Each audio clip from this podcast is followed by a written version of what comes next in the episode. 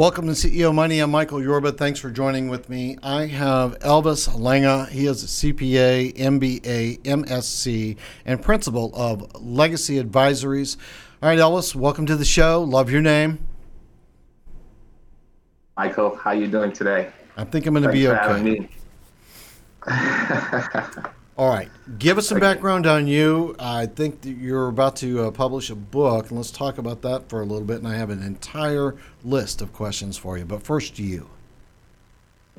Perfect. Well, uh, again, uh, Elvis Langha, and I'm sure the name Elvis intrigues a lot of people. But uh, I have been in finance and accounting for about 15 years now, and I work predominantly with small businesses, helping them uh, develop strategies on how to advance and uh, make better uh, bottom, bottom lines. Okay. All right. Now, um, if you can, something about the book that you're uh, you're putting together.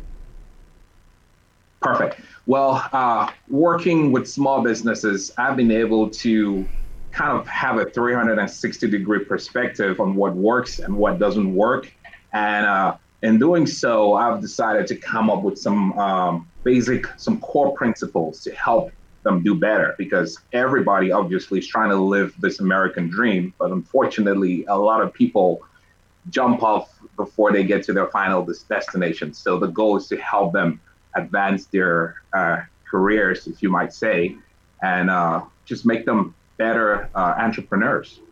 Okay. All right. So, uh, in helping other people be better entrepreneurs, what is a small business? Um, you know, what is a small business according to the SBA? I mean, give give us your insights on that, and then let me let me roll through a few other hot questions I have for you. Okay. Well, uh, uh, small business, according to SBA, Small Business Administration, for those of you who don't know what an SBA is, an SBA is an agency of the U.S. government that helps promote small businesses as well as entrepreneurs. And they focus on the three C's, which is uh, capital, counsel, and contracts. So uh, a small business, uh, it, it, depends on whatever industry you currently find yourself in. So we're looking at uh, employees as well as your annual receipts. So a small business could either be a, a business that employs up to 150 people as well as 100, uh, sorry, 1,500 people. So depending on what industry.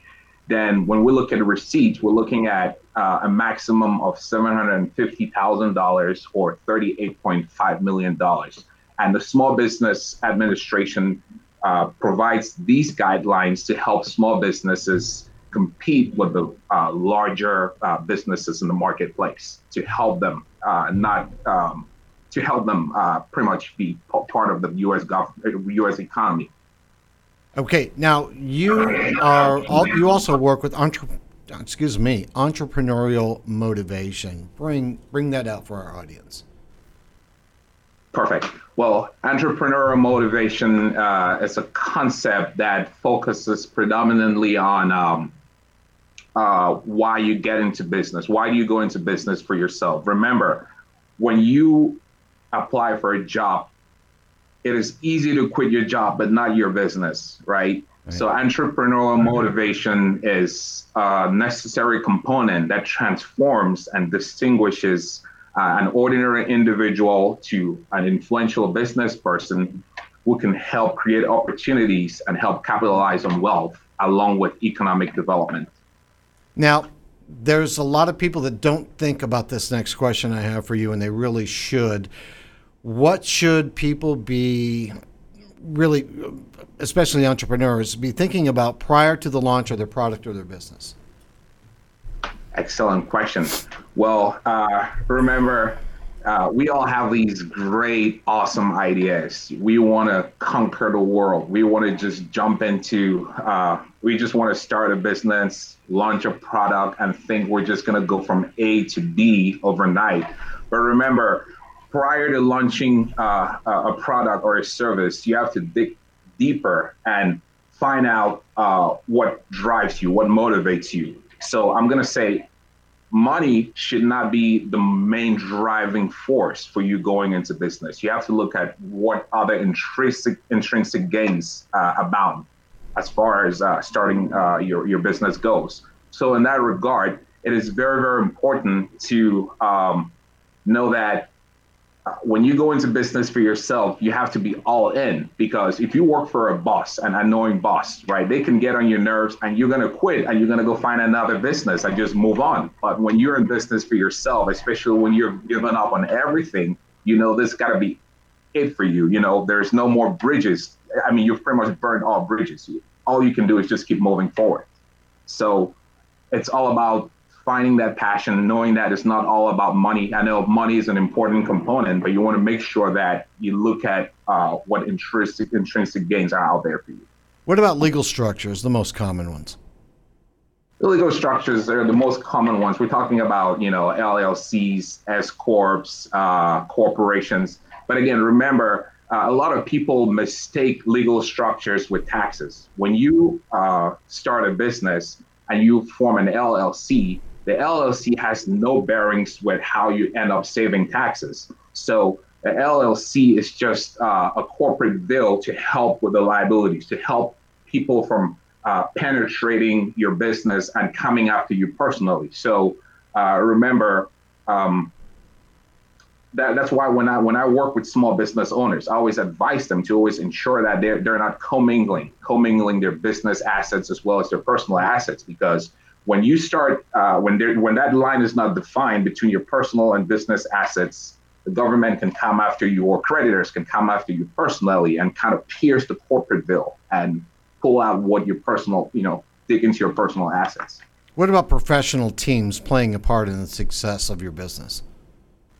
Yeah. Professional teams um, can uh, they, they actually vary, you know. And I always say, you as the business owner should consider yourself as the entrepreneur in charge, right? You're delegating. You want to make sure that you have the you surround yourself with professionals. People will know what they're doing.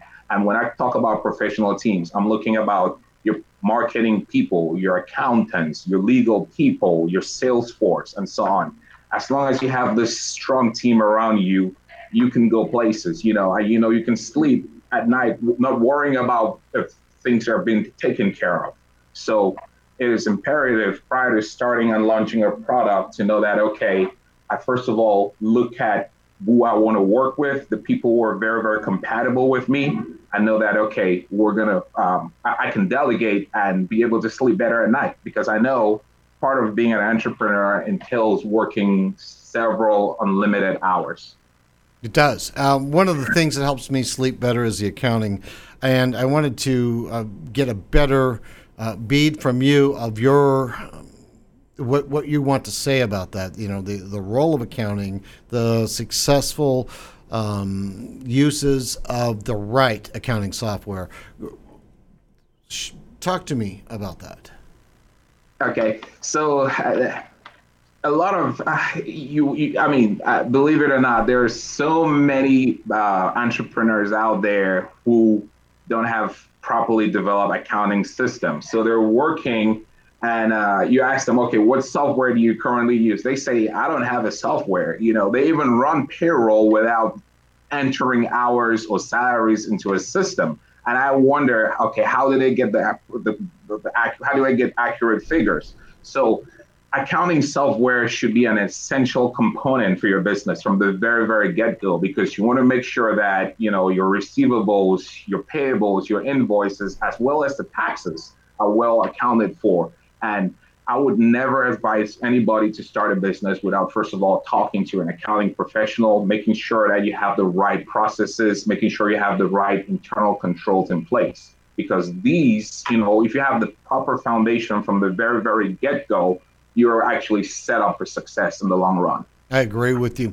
All right, Elvis, that's about all the time we have for you today, but I really appreciate you taking the time and coming on to our show. Thank you very much, Michael. I appreciate your time. My pleasure. Well, you've been watching CEO Money with Michael Yorba. Thanks for joining with us. Like us on Facebook, follow us on Twitter, and subscribe to our YouTube channel.